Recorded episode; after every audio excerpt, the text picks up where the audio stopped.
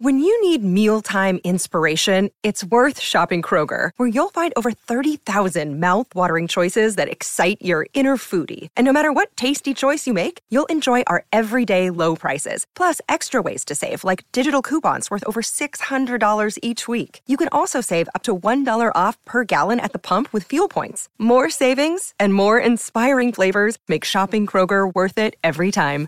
Kroger, fresh for everyone. Fuel restrictions apply. Today's episode is brought to you by If You're Out There, part whip smart suspense tale, part touching story of friendship. No one knows Priya better than her best friend Zan, which is exactly why she's convinced something is disturbingly wrong when she ghosts her, even as everyone insists she's fine.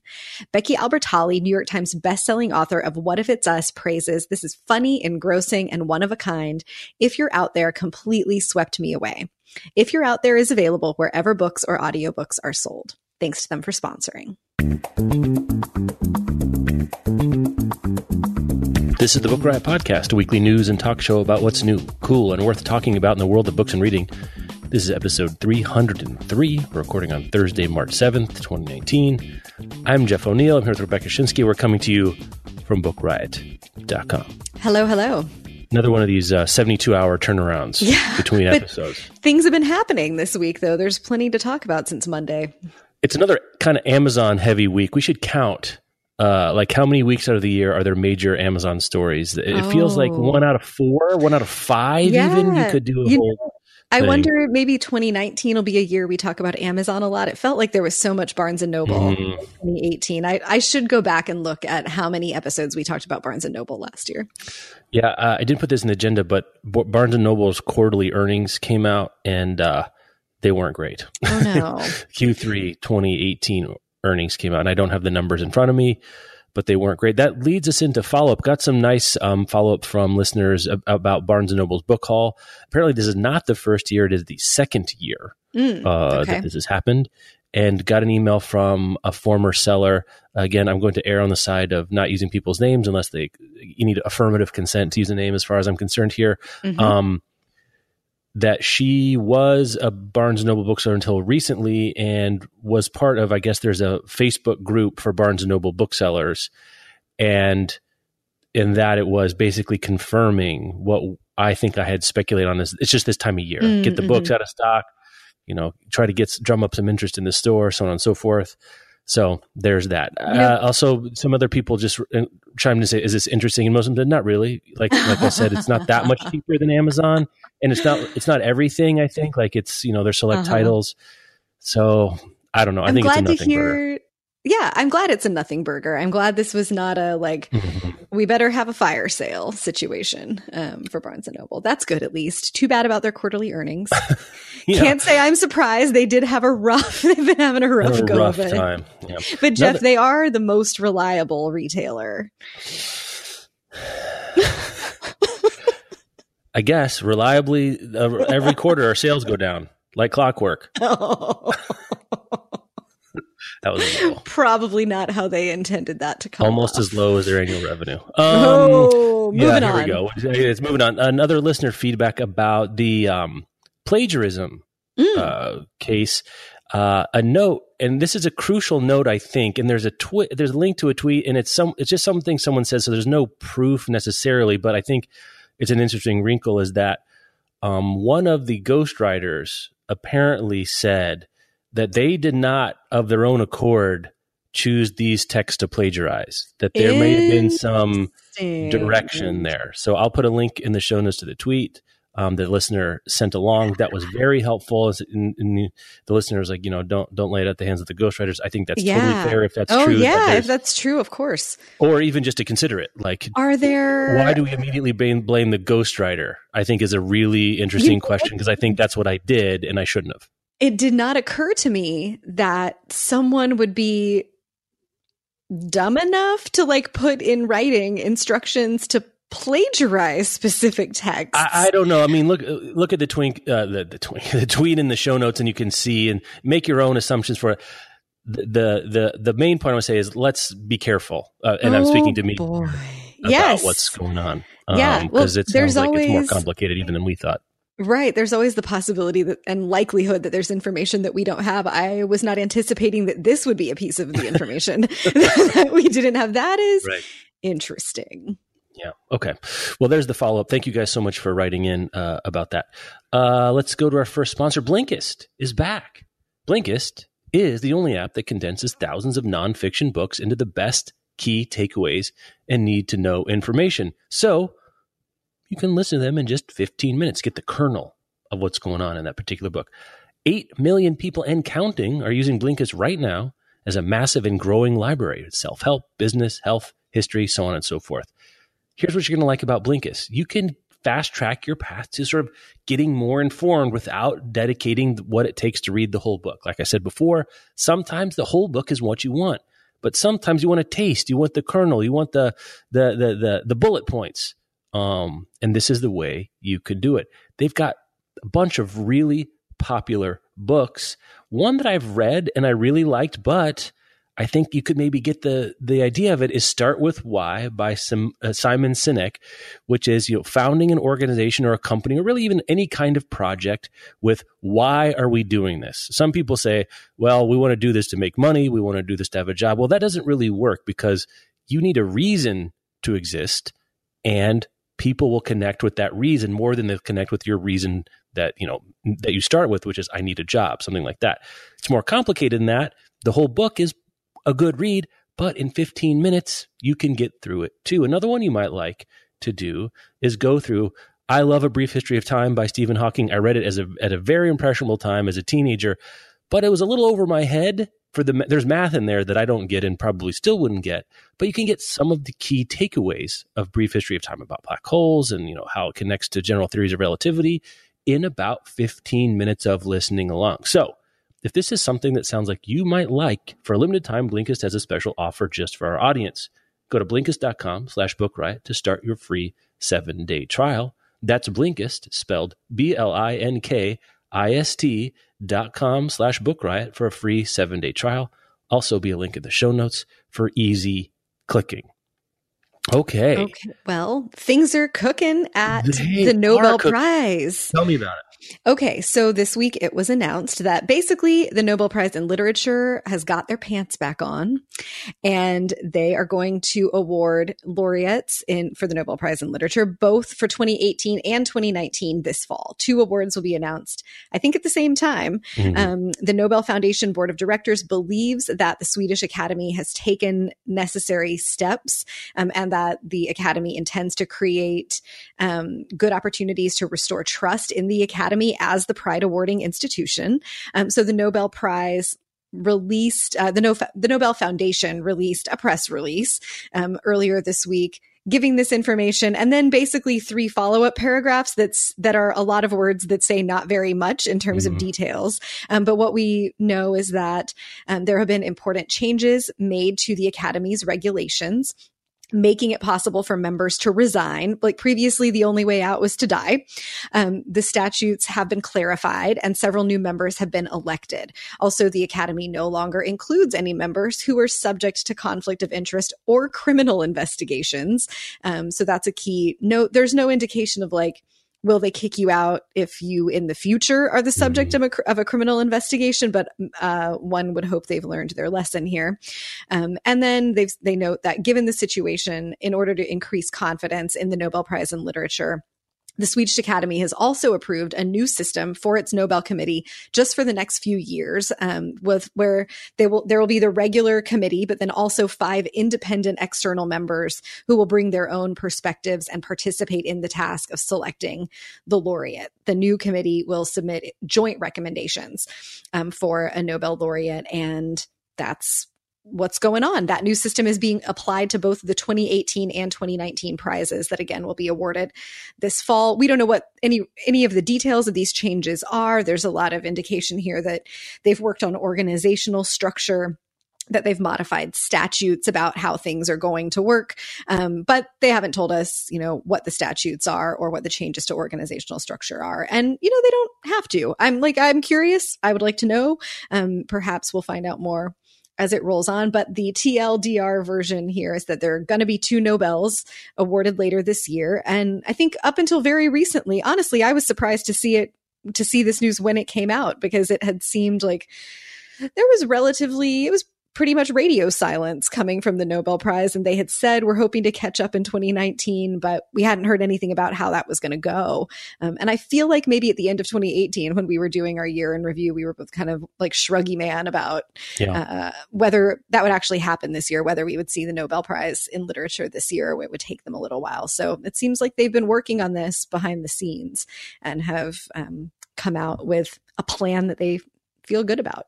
Yep. It, I think this is what we this is um this is a green means go press mm-hmm. release from the Nobel. I mean, don't you think like this is what so, we're yeah. kind of waiting for? Because mm-hmm. when we did the annotated episode and even after, we said what we're going to need to see is a thumbs up or thumb down from the Nobel Foundation itself. Uh, yes. Uh, for those of you who haven't been keeping up with the ins and outs, the Nobel Foundation administers the money, but the Swedish Academy chooses the winner for the Nobel Prize in, in literature. Um, and they basically need to have faith in the Swedish Academy. This outlines that they do. It's going to happen. And structural changes have happened in the Swedish Academy. Now, if you listen to that episode of Annotated, you know one of the problems is the structure itself didn't allow structural changes. So this doesn't clarify to me how that Gordian knot was resolved.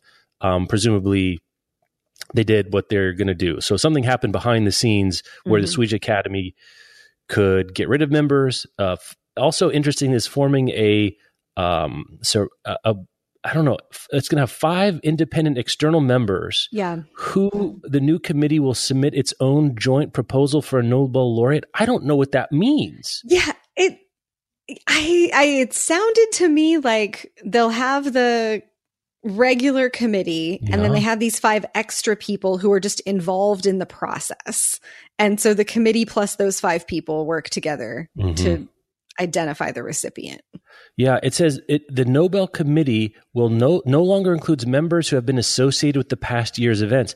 Does that mean they're all gone? All the old members are gone? Is that or, what that means? I I read it as that's a really unclear sentence, yeah. but I I read it as um people who were tied to the things that have happened over the last year like mm. if you were connected to the shenanigans so um, the the bad acting not just that you were a member just sitting there while That's other things were going on. My reading, but it's not totally clear here. They could have totally cleaned house.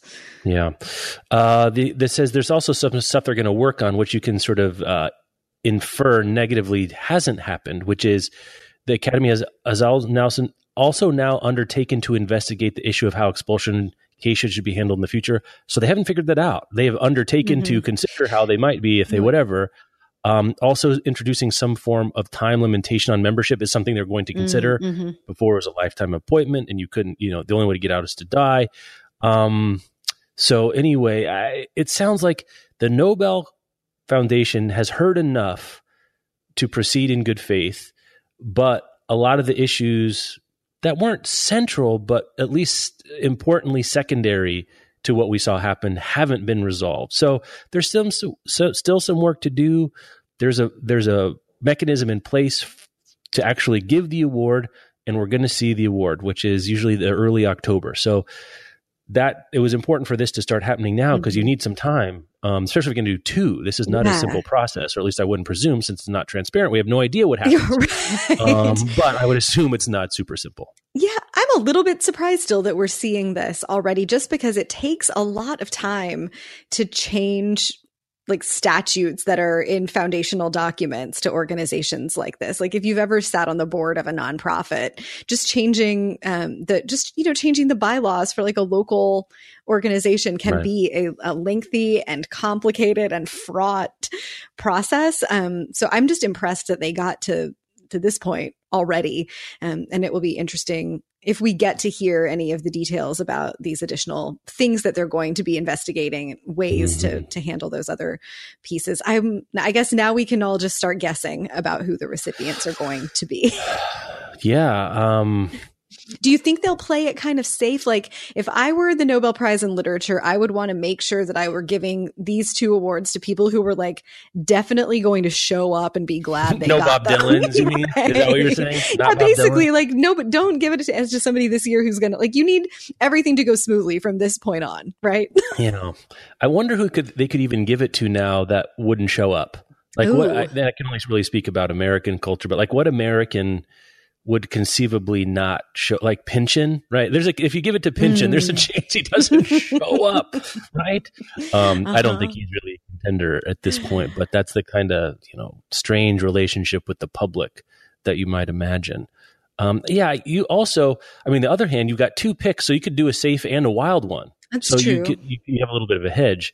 I don't even know what a wild one would look like. Um, but we'll see. It sounds like this thing has been put to bed, and once we get once that that weird gold door opens in October, and the, uh, the Swede comes out and talks to the mic in Swedish and says the names, we're gonna be back in business. I guess that's probably the next thing we will hear. I can't imagine we'd hear more about it until then, unless the Swedish Academy is going to make announcements about who these special, external, temporary, whatever ad hoc uh, members are Oh, going boy. to be. Can I'm guessing they're not going to talk about this. the non-disclosure agreements that must be in place over there.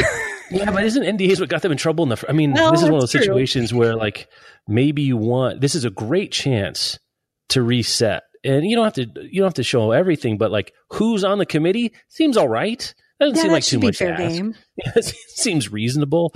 How the prize is awarded also wouldn't be terrible.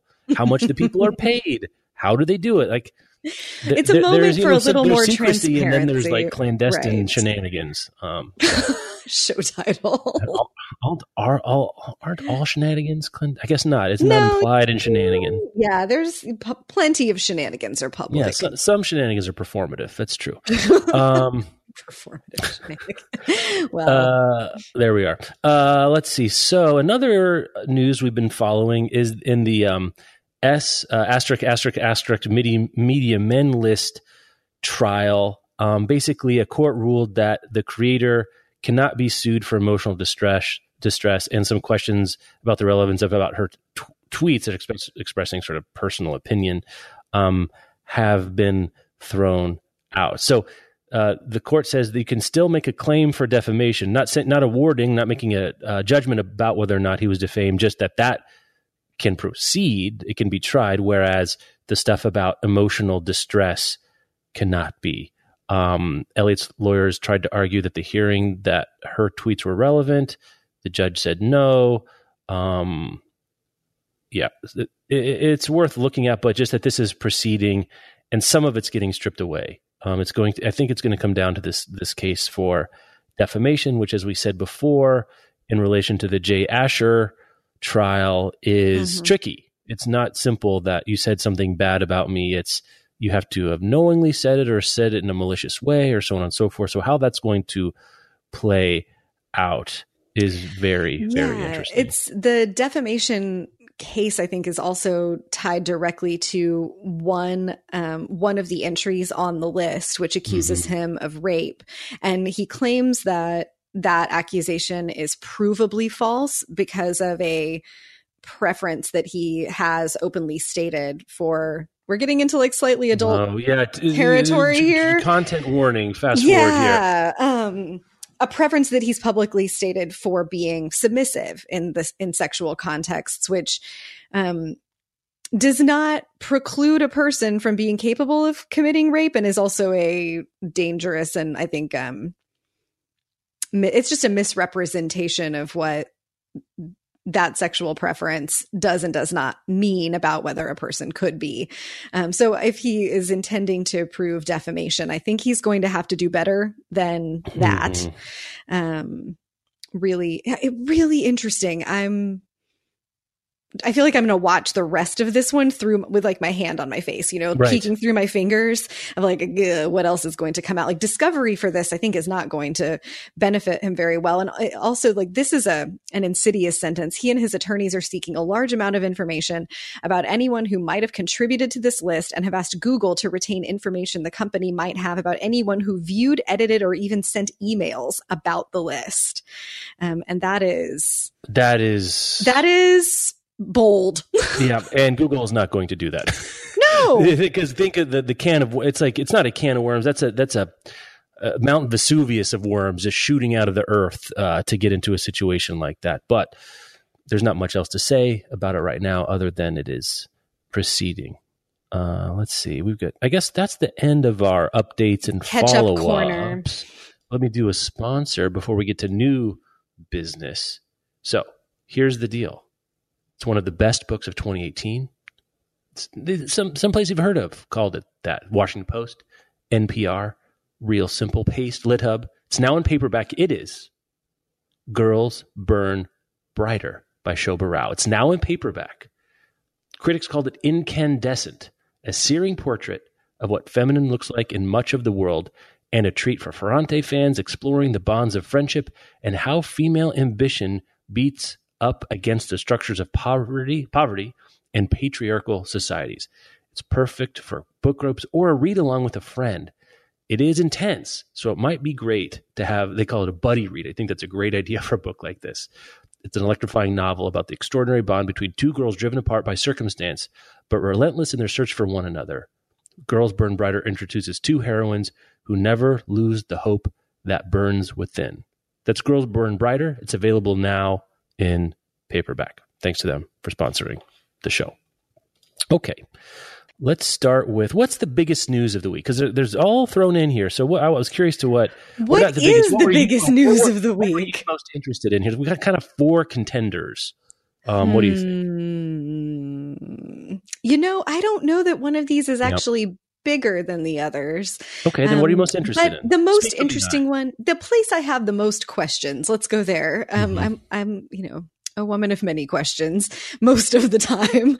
Uh, is that Amazon has announced that they are closing 87 pop-up shops, but they have other brick and mortar plans. So um, this is the pop-up kiosk program. Apparently, um, this started in September of 2016. I don't particularly remember it. The pop up stores began appearing in shopping malls, Kohl's, um, department stores, and grocery stores that included Whole Foods that Amazon bought in 2017. Um, and they used it to plant a retail presence in 21 states. These stores were small, they took up a few hundred square feet, and they featured Ama- Amazon devices um, like the sentient puck that we have spoken of, and Mhm. Kindle e readers, and a variety of things. So those pop ups are coming down but Amazon is going to continue moving ahead with other retail stores, including its bookstores and those weird four star stores Right. um, that we have been hearing about. And they're still planning to expand the cashierless convenience stores. 3,000? Is that the last number we heard? 3,000 of those? It was. I think it was 3,000 of those. I still don't Um, believe I still, I don't either. I just can't conceive of how and where and Mhm. th- that quickly. The logistics of it are um, are a little bit bonkers. So the pop up stores are going to shut down by the end of next month, and that's kind of all they have said about it. Um, it's. I think I would have had more questions if we'd been talking about these pop up stores in the beginning of like, what are they trying to do here? But I don't remember seeing like press releases or a big deal about Amazon sort of having their own presence inside non Amazon stores. Like, I didn't know that when my mom was going to Kohl's to pick out clothes, she could have maybe hopped into a couple square hundred, Mm. couple hundred square foot, am- like mini Amazon store inside. I guess I don't. I mean, I understand why Amazon would try a thing of like, you're already here looking at a thing. Would you like some Amazon stuff without having to go somewhere else? But you can buy Amazon stuff without leaving your house. Like, Yeah, I think there's a contingent though that you like to see the Kindle before you buy it. Like that maybe you aren't if you're at Kohl's, maybe you aren't buying your clothes online. You know, it's just a way Mhm. to get in front of a different audience. I think your point I, I totally agree with your point is like this would be a bigger deal if we had thought it was a deal at all to start with. Um I can see why they did this. It also doesn't give a lot of um, hope to, well, an idea I kind of liked of, I think that Mike Shatzkin, um, I think I mentioned, he broached uh, in a part of the interview that didn't make it an annotate about Barnes and Noble having pop up stores, you know, to sell books in places that don't usually have books. If Amazon can't make this work, it's not a great sign that Mhm. Barnes and Noble could selling, you know, lo- maybe Oh, lower cost goods. You know, Mhm. I, I don't know if there's a correlative uh, success indicator here. um, that Amazon couldn't get to work. Maybe this is just what you do when you don't have a bunch of stores and you're like, well, we're going to have a bunch of stores. We might as well close these things down. Were they paying big licensing fees to oh, Kohl's? Oh, like, what was the yeah. rev? Or Maybe, rent. yeah. I mean, I would imagine if I'm Kohl's, why am I giving Amazon a foothold in my store with, I think I'm competing with them pretty hard online about stuff. So I'm guessing that they had to pay a pretty penny for those kinds of things. And also, you know, they, Amazon owns Whole Foods now. So Mhm. they have more retail space. My, my read of it is, or if I had to bet my hundred dollars on what this, the story here is, it's they outgrew these. Like these were a you you. It's like you do this while you have to, and you don't have Mhm. other things. But once you do, pull up stakes and like, shut them down. You know, I think I can agree with that from that same perspective of like if you're a startup clothes designer, you might yes, be selling your clothes in other boutiques, but eventually you want your own right. sort of flagship name on on Yeah, your like- own. I like that metaphor. boutique. Yeah, that that makes sense to me. I think it's that the point about Mike Shatzkin, or the point you're making, sort of on behalf of Mike Mm-hmm. Shatzkin, I think is really interesting. Like, I wonder how much of this could have to do with what the products are. Mhm. Like, we've talked some about like where what would be interesting places for Barnes and Noble to partner with? And I think we settled on like Crate and Barrel. Like the what if there was a Barnes and Noble corner in Crate and Barrel where like you were shopping for your or Pottery Barn like you're shopping for your you know mid-range comforter and your new kitchen table. And there's also a nice book section. Um you know and it's probably like bestsellers and book club books and things that go like right down the middle to the kind of customer that's in Pottery Barn looking for a new Well, if you sell bookshelves, you know, Right. not- you not should just have something to it, put but- on them. No, like Right, it kind of exactly. makes Yeah. need something to put on your new bookshelves. Um, that I think that's an interesting way to think about it. Um, and I'm not so sure, other than Amazon's belief that like everyone wants Amazon things, um, that just putting like Kindles and sentient pucks into a Kohl store has the same synergy, I guess. I, and everyone can take a shot now that I've said synergy. we haven't said that in a Um, couple years, probably. In all fairness to you, they're not um like a Barnes and Noble pop up inside a Crate and Barrel. I could see that those things would be aligned in an interesting way, um, but just sort of random Amazon produced products inside a Kohl's store. Um, or inside a Whole Foods, like you're going to pick up your cabbage, and do you also want a Kindle? Um, doesn't make quite as much sense to me, and I think it's just a less elegant Mhm. solution to a thing um, where if they're having success with their bookstores and if they're having success with these four star stores or at least getting interesting enough information from them to continue doing them that makes uh, i think more sense to me in terms of trying to get data and move forward with a with an ongoing plan. Like it's hard for me to conceive that amazon would have ever just intended to stop it. We'll just have pop-ups inside everything Yeah. The other thing it could have been is just to gain information. Will people buy our pucks yeah in person? Will they buy our Kindles in Right. person? Mhm. And the cashierless stores, I don't know. It's hard to draw because the cashierless stores, are they have Kindles and stuff in it? I thought it was more like convenience store stuff, like 7 yeah i think the cashierless ones are like you need your red bull and your snickers oh, I want a Snickers bar. Uh, so I, you know, it's hard. To, it's not. It's, I'm, I'm having a hard time drawing a straight line. At, at the very least, these aren't something that's a huge cash cow, and they want to invest a whole bunch in. Um, but some kind Yeah. of it does feel to me like some sort of trial balloon, and such as the fate of trial balloons is is to deflate and, and pop. These are not uh, durable dirigibles of information that are going to spin Mm. durable dirigibles. Say tough. that five times Yeah, as, as someone who's bad at enunciation, I'm surprised that came out in anything like uh, comprehensible English. Those, this is the magic that can only happen on the fly. Yeah, it's really much like dirigibles themselves. Uh, speaking, well, let's go. Let's go also with Amazon um, hmm Adaptation corner. adaptation corner. So a couple things. One is this story got me thinking, and maybe we've talked about this on the show. I can't remember what is the most uh, which upcoming adaptation has the biggest mind share you know wh- which what's a Mhm. big deal there's everything's being adapted i mean everything asterisk meaning 99% of things so like Almost not everything. everything okay um Your list is not comprehensive. right yeah right you forgot something on your list did i did i forget it um but i think amazon's middle earth series Yeah. a billion dollars. It's Amazon. It's this epic series. It has a huge cultural weight.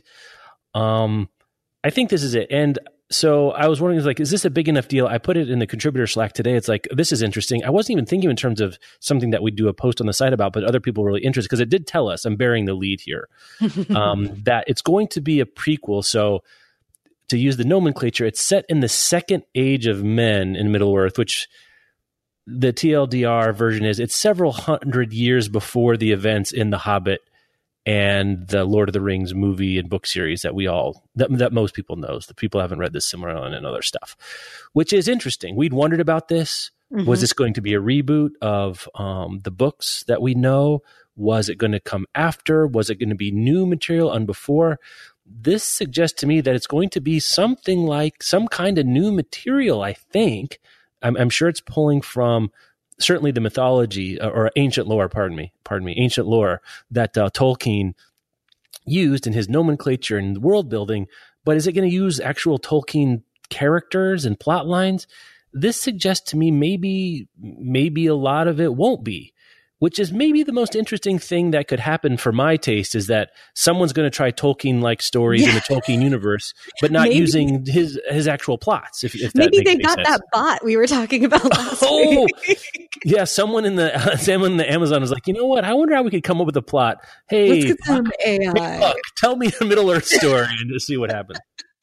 I would like I'll sign up right now to watch a TV series that someone makes that is written by a really good bot, like just for pure curiosity. You know, I think this does rise to the level of big story because of all the things that you listed, but mm. also like like the way this news has come to us is that oh, someone someone has written a piece for the for Polygon just decoding a map that Amazon released showing like the setting of mm-hmm. the trilogy, the series. And that's it. Like there's just the map. And then to figure out all of this other information about the second age of men and what this story will or won't be about and to sort of debunk the rumors that it was going to be about a young Aragorn, they had to get into like, well, what are the, like, this is deep, beautiful nerdery, I think of the best kind. And this is the kind of stuff that the Lord of the Rings fandom inspires is like, oh, what's on this map and in what age of Tolkien's mythology did these places exist yes. and who's going to be there and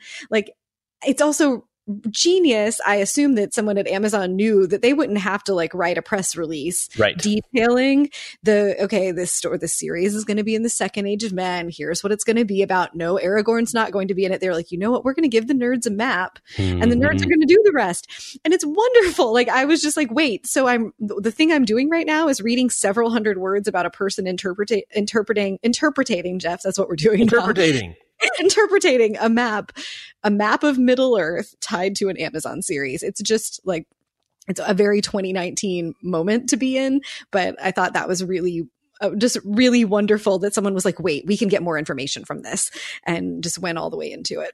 And the tweet is has has this image of a distressed old map, and mm-hmm. this is beyond the pale of my understand. My my geek Ken is uh, straining mm-hmm. here but basically that it includes Numenor, which is the land where I think the Dunedain, which is where Aragorn is. What? Don't don't tweet at me. Just look it up or whatever. like I think I think that inclusion told us something, mm-hmm. and I don't know yes. that that that was seems to be the um, shibboleth that let us know that we were in the second age of men here. So so fascinating. That's going to be fun to um, watch. Why don't we keep talking about TV? Yeah, I thought this was fascinating. Um, you know, one of the properties that if you thought about it, you're like, yeah, that someone should adapt that just because anything that people have heard of is prime for mm-hmm. adaptation mm-hmm. right now. Mm-hmm. And this mm-hmm. is uh, 100 Years of Solitude uh, by Gabriel Garcia Marquez, the, the classic, maybe the classic South American novel. That'd be an interesting list. Um, mm-hmm. I assume it'd be near the top of anyone's list who actually knows something about it other than me, who just sort of knows like five books from South America, really. Um, but it, it's entered the world canon, I guess is what I'm trying to say. One year, hundred years of solitude, and it's coming to Netflix. Um, apparently, Marquez himself long resisted an adaptation of it. Uh, among the reasons is he didn't want it to be in English, which seems totally fair. Mm-hmm. And I don't know this. The piece I saw in the Times um, that broke the story. It didn't draw a straight line, but it, it intimated that the success Netflix had with Roma um, might have been kind of the uh, the, whatever the opposite of the straw that breaks the camel's back. I don't I don't know the the feather that lifts Dumbo uh, off the stage. That that's it was a proof of concept that we could tell a story set um, in Latin America using Latin American actors speaking Spanish mm-hmm. and do it well was enough for the Marquez estate, um, which is now looks like um, Marquez's sons are in charge of that estate. They will not be a part of the adaptation. They say we want it to be a real adaptation, uh, which means you know this is not the estate. There's someone adapting it, and it's going to, I think it's, it, it, bridges off to, I think, um, Audible Latino, which we talked about this mm-hmm. week, is that as there's been more outlets and there's, there's more niche audience content being made, you know, Spanish language content seems to me to be one of the real winners of the fragmentation in the media market. Yeah. And that we have this sort of globally accessible, yeah. these globally accessible entertainment hubs now that we haven't had before, where like, anyone can log on to Netflix and access, you know, ba- depending on licensing in the country that you live in, can you can watch um, things in other languages, things from other cultures, things from other countries, and really find all like if you want to dive deep, you really, really can. Um, and I think I think you're right there. I am so curious about how this yes. book is going to come to like I will definitely watch this to to have all my questions answered. Um it's like I think magical realism could be so interesting on screen if done well, but also it's so weird and it will take the right touch. You know, like uh, when I talk about Garcia Marquez to people, and I think I stole this phrase from a friend at some point who was like, you know, it's a, a setting and like a feeling in a book in which your dead grandma shows up to dinner and no one bats an eye. Like it's totally normal that these sort of, right. you know, like supernatural and magical things happen in the world of the story and how to make that visual in a way that translates for all the viewers i think is so interesting because that's I, I, think magical realism is one of those reading experiences that um and now i'm kind of thinking about peter mendelsund's book what we see when we read mm. but that like what i saw in my head reading 100 years of solitude and especially these elements of it is probably pretty different from what you or anybody else saw like i think we all experience those elements of fiction in unique ways and how that comes across on screen is going to be really interesting to see. I I have to say also I love that the folks in charge of the estate are sort of opening their palm to like uh, we want this to be an adaptation we don't want to hold the reins too tightly we're not trying to control mm-hmm. everything i think that's um it's a it's brave um in a oh, in a way that i think is really interesting as well and it creates possibility for someone else's understanding of what Garcia Marquez's work and vision was in a way that like the Tolkien estate wants to hold on to everything really yep. tightly. At least um, until it's almost ready to go in public domain, then we then we're going to yeah. get them checks. Right. Um, but super interesting to see. Um, I think it'll be super interesting to see what happens with a work that's this beloved that also the estate is allowing some freedom with, some creative freedom. Yeah. And I don't, um, it doesn't say here that we know how many episodes or is it going to be a limited series? I mean, it's a hundred years. You could definitely string it out. Uh, Marquez apparently in this piece was concerned that trying to make it even into a single or two movies wouldn't work well. So a streaming, an online limited series would make a lot of sense. Like you could see a nice six, eight episode mm-hmm. um, series where like you get the sense of time passing and you know it's a multi for those of you who haven't read it it's multi it is it does take place over 100 years in, in the life of this family and it's multi-generational and one thing that's hard to convey about the book is the feeling of a lot of time passing yeah. And it's not something that's easy to do in one movie that's, you know, 90, maybe three hours long at the outside. It's a long movie, but that's the Godfather, and that happens over like three years, right? Yeah, um, yeah. So that's going to be and interesting to see how they the pace it. Book is the the world of the book is so rich with detail too that I think you'd really be underserving it to try to make it a three hour movie. Um, this yeah. be I'm in, I'm really interested in this. For the most part, we tend to both be a little like about adaptations, but I'm really curious about how. Mm-hmm that's going to come across. I mean, um, I wonder who's on there. I mean, Cuarón, I guess after Roma would have to be number one on your list for this to to adapt, mm-hmm. but that's maybe so obvious it's not even worth saying. Too late. All right. Would you like to hear about our last sponsor? Let's hear about our last sponsor. Okay, our last sponsor this week is Help Me, One Woman's Quest to Find Out If Self Help Really Can Change Your Life. It's by Marianne Power and it's available now from Grove Press. So for years, Marianne Power, who's a journalist, was collecting dog eared copies of the so called definitive guides on how to live your best life. She would dip in and out of self help books when she needed them. And then one day she woke up and found that the life she had hoped for and the life that she was living were worlds apart. So she set out to make make some big changes. Uh, and her book, Help Me, is the hilarious, thought provoking, and unfailingly honest account of one woman's year long, often madcap quest to find out if self help books really can change your life. Um, like Julie and Julia, this book grew from a year long goal um, and a blog that Marianne kept, which garnered widespread acclaim. She's written for the Daily Mail for over 10 years. She has a weekly column about happiness in the Irish Independent, and several of the pieces in Help Me were first published by the Mail. She's appeared on morning talk shows. She's written for the Daily Telegraph and Good Housekeeping and Glamour.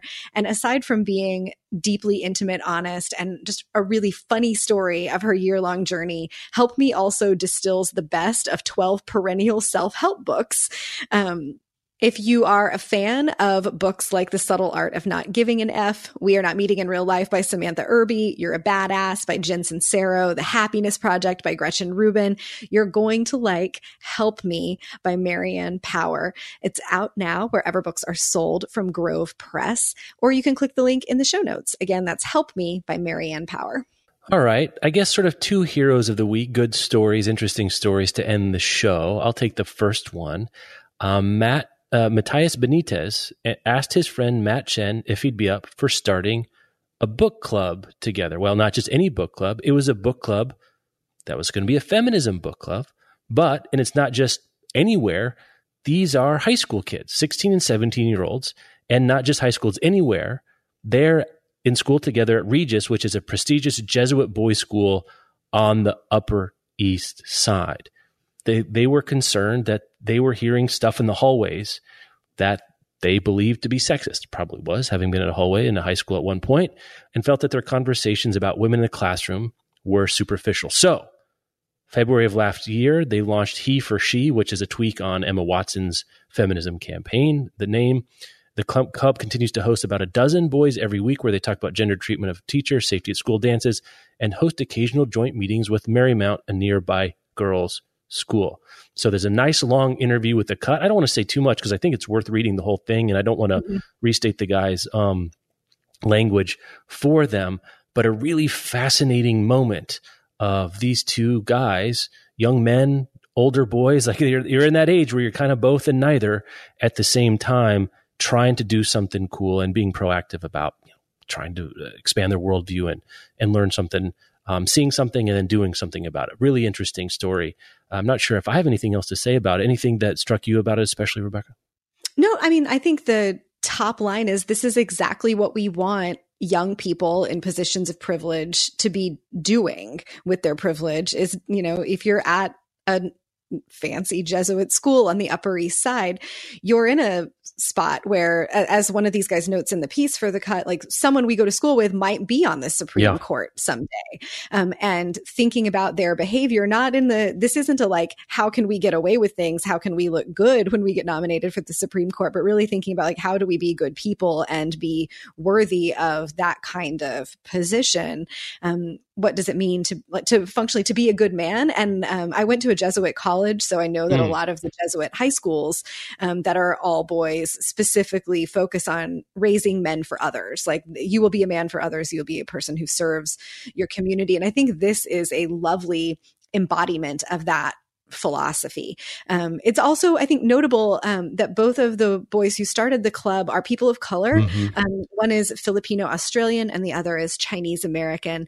And they talk a little bit in this piece about their awareness of intersectionality. Um, it would be great to see two white guys um, come up with this same idea, but I think it can't go without remarking that yeah. this is coming from people who have experienced, um, they may not have experienced sexism in the way that they're trying to address with a feminism book club, but it's possible um, that they have experienced um, what it is to not be a white person in this country, um, and that that has uh, perhaps informed some of where they're coming from. Yeah, I, I was I've been really thinking about how to talk about this on the show because we don't want to give cookies for like, you know, being a feminist. like, but the thing we, I think we do want to encourage, like, it's not an easy thing to be at what's potentially a conservative or old school educational institution um, in a in an all boys school and say, let's start talking about the way that we treat women.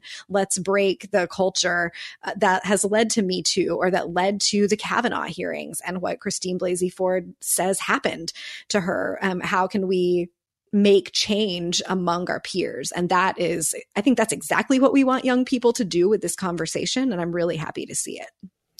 It's interesting. Uh, one of these days, someone will write, and maybe it's already out there, the definitive history of like the the book club as an idea, and it's brought mm. home to me again here that one function the book club serves, writ large, is sort of a third space between a private space and a public space for conversations that don't neatly fit into either to happen, whether because of the yeah. subject matter or the people involved or the, you know, or the, the content of what's actually being discussed. Um, but it's, it's, it's interesting that we have this idea of a space where ideas that don't fit into the classroom that can be self-organized, self-directed. And I think that's a really powerful thing about book clubs because some of it is about, you know, like maybe a more typical book club the socializing is a piece, but it's a different mm-hmm. kind of socializing that doesn't fit right. into another places that that co-rests around ideas and connection and language or story or whatever it might be. But the book club has proven to be a very versatile container for all kinds of interesting things to happen. And this is an example of that. Yeah. The only other thing is, I hope that this will have the knock on effect of the school and many mm. schools like it. I hope looking at their curriculum, um, because one of the things that these boys say is we're not reading books that address feminism in our classes. We're not mm-hmm. reading books that address women's experiences in the world. Um, and so they formed their club to have that same conversation. Um, so hopefully the administration will take that to heart and consider it as they, you know, as they move forward. I think it would be really interesting to see. Um, the last one is just a this is just a feel good mm-hmm. story. Our hero of the week this week, Belinda George. She is the principal of Homer Drive Elementary School in Beaumont, Texas. And she has created something called Tucked In Tuesdays that she started as a way to ensure that her students can have a bedtime story at night and feel encouraged to read more books. So every Tuesday evening, Belinda puts on her PJs. She gets a children's book. She fires up Facebook Live and she reads aloud to her students. Mm. And as she reads, she prompts them to think about the book and to make inferences, you know, the things you do when you're reading out loud to kids. And students from her own school can earn advanced reader points as rewards for listening in. Um, it started as a way just to connect with her own students. 94% of them, she says, come from disadvantaged homes. They have trouble keeping up their literacy scores. And this is a way to provide additional support and connection for them. But she's quickly gained followers um, from all over the country. And there's um, a link here to her Facebook Live. So if you also want to participate with your mm-hmm. little ones in Tucked In Tuesdays, you can. But this is there's so much heart. You know, teachers yeah. and principals do so much work. They are typically so underpaid and they are mostly so invested in the communities that they serve and in the kids in their classrooms and go, like going home on a Tuesday night she, she, could just be pouring a glass of wine and putting her feet up and watching a Netflix marathon she well deserved to be right, right. Yeah, right. absolutely yeah you mm. couldn't falter for no. making that choice but that the thing she's doing is continuing to work for her students and continuing to connect with them in those off hours and we know like teachers and principals all over the place and librarians are doing all kinds of mm. these things in their off hours. And I wish we could do a hero of the week spot for every last one of them but my like this just really i feel like i'm a little bit teary about the idea right. of this one. It's so sweet um, and so thoughtful. So hats off to you belinda george of beaumont texas. You are our hero of the week. May your efforts succeed. And if you and you if you know about stories like this that we haven't talked about we actually got sent this one um, in the email, even though Rebecca had already put it in the show notes. So people do oh, send wonderful. it. But if I, we would love to highlight one or more of these Please. every yeah, year. So if you know something or someone, uh, send us a link, tell us about, yeah. even if there's not a story uh, that you just can describe to us in an email, we'll pass along and give shouts uh, as best we can. Yes, please do. Most of the hero of the week stories are things that we pick up from like local news sources yeah. around the country or around the world, and that wouldn't that don't usually rise to the level of you know like Publishers Weekly or the Washington mm-hmm. Post or something. So please do send us in that direction. That's our episode. That's our show this week. It's an episode of the show that we do. It's called the Book Riot. Is that Podcast. how this works? Uh, you can find links to the you know the stories we talked about this week and our sponsors at the website that we run called bookriot.com slash and you go to slash listen bookriot.com slash listen. Get the links there. We would like to know heroes of the week stories we'd certainly like to Please. know i'd also like to know what adaptations you might be especially excited about. I know it's hard to keep track of them all. I am having an impossible time. Right now for me i think it's